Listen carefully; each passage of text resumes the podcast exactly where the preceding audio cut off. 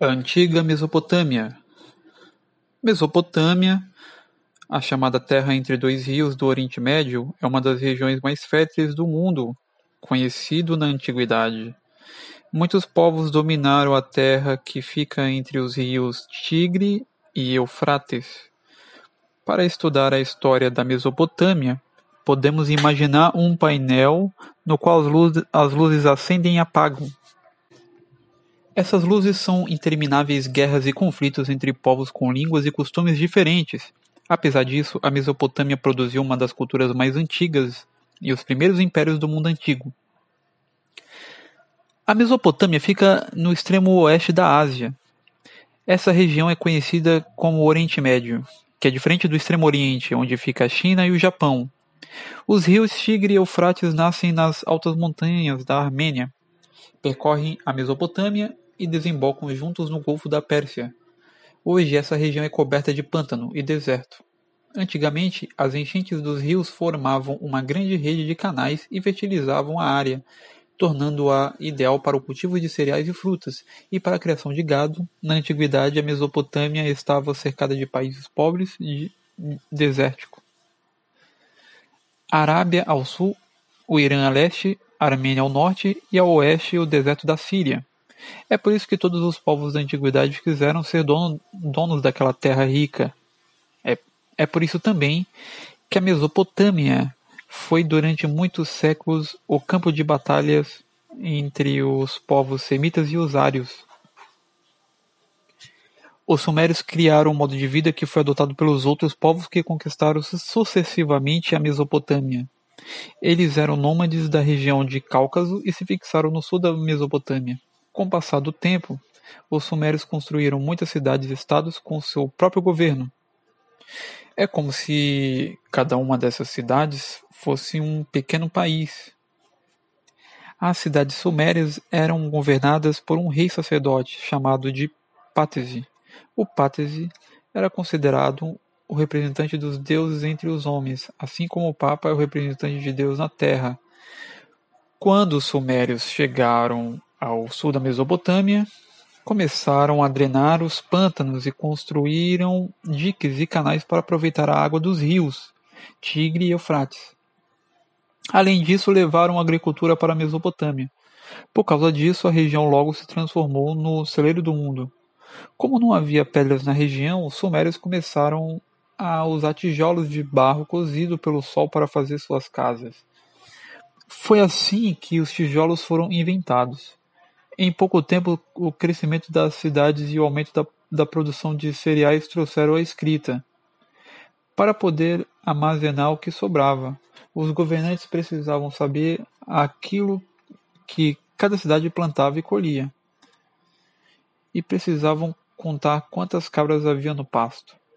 Os sumérios inventaram um tipo de escrita que é chamado de cuneiforme, como eles não tinham matéria-prima para fazer papel nem papiros, escreviam sobre tábuas feitas de barro. A caneta era um pedaço de madeira que tinha o formato de uma cunha. É por isso que a escrita deles é chamada de cuneiforme. A alegria dos sumérios durou pouco mais de mil anos, por volta do ano 2300 a.C. Um bando de nômades semitas que fugiam do deserto da Arábia foram atraídos pela prosperidade da, das cidades sumérias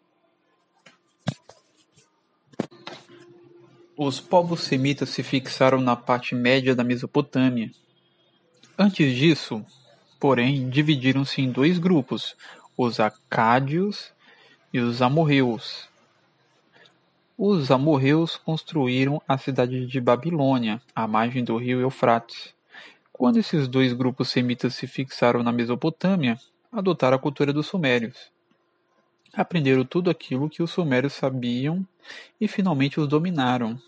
Depois de algum tempo, os sumérios desapareceram, embora sua cultura fosse adotada por todos os povos que dominaram a Mesopotâmia. Os semitas viveram em paz durante dois séculos. Depois começou a disputa entre os dois grupos para ver qual deles dominava o outro. Finalmente, os amorreus de, de Babilônia dominaram os acádios e conseguiram unificar a Mesopotâmia. O rei dos amorreus era um guerreiro chamado Hammurabi. O Código de Hammurabi por volta de 1700 anos antes de Cristo, e ele conseguiu unificar as cidades da Mesopotâmia e, e iniciou a construção de uma imensa muralha em volta da cidade de, de Babilônia. Então, esse código é um conjunto de leis que diziam que as pessoas e os reis podiam e não podiam fazer. O famoso Código de Hammurabi foi o primeiro código social e político da antiguidade. O código se baseava no princípio do olho por olho, dente por dente. Isto é, se uma pessoa matava a mãe de outra pessoa, essa pessoa tinha o direito de matar a mãe daquela pessoa.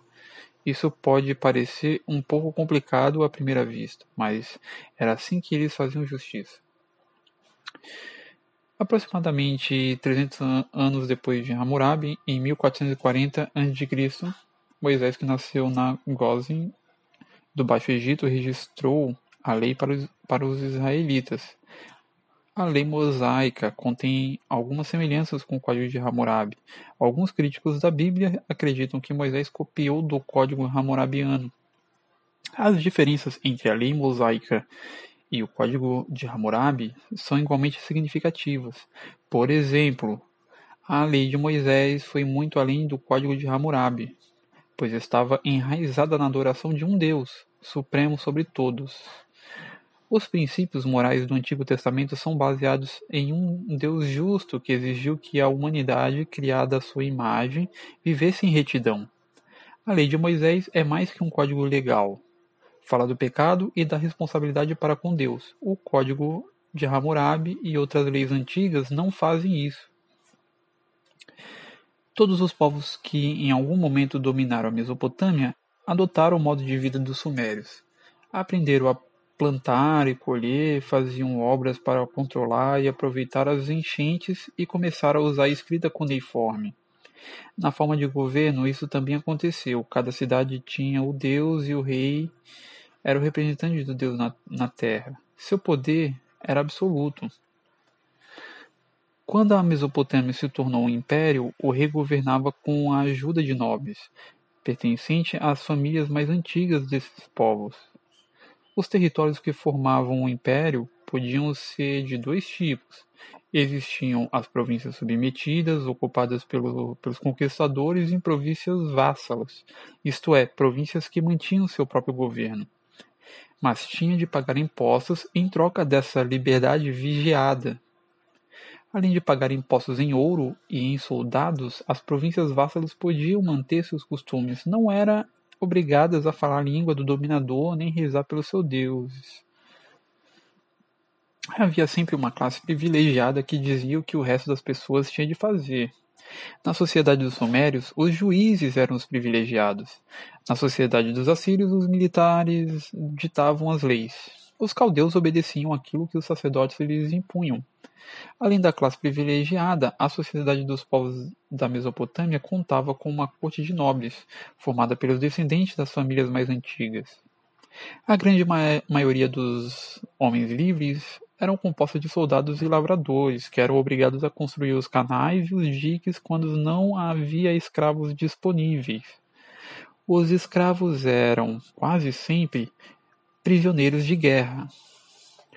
Hoje, a região da Mesopotâmia compreende os territórios dos países Síria, Iraque e Turquia.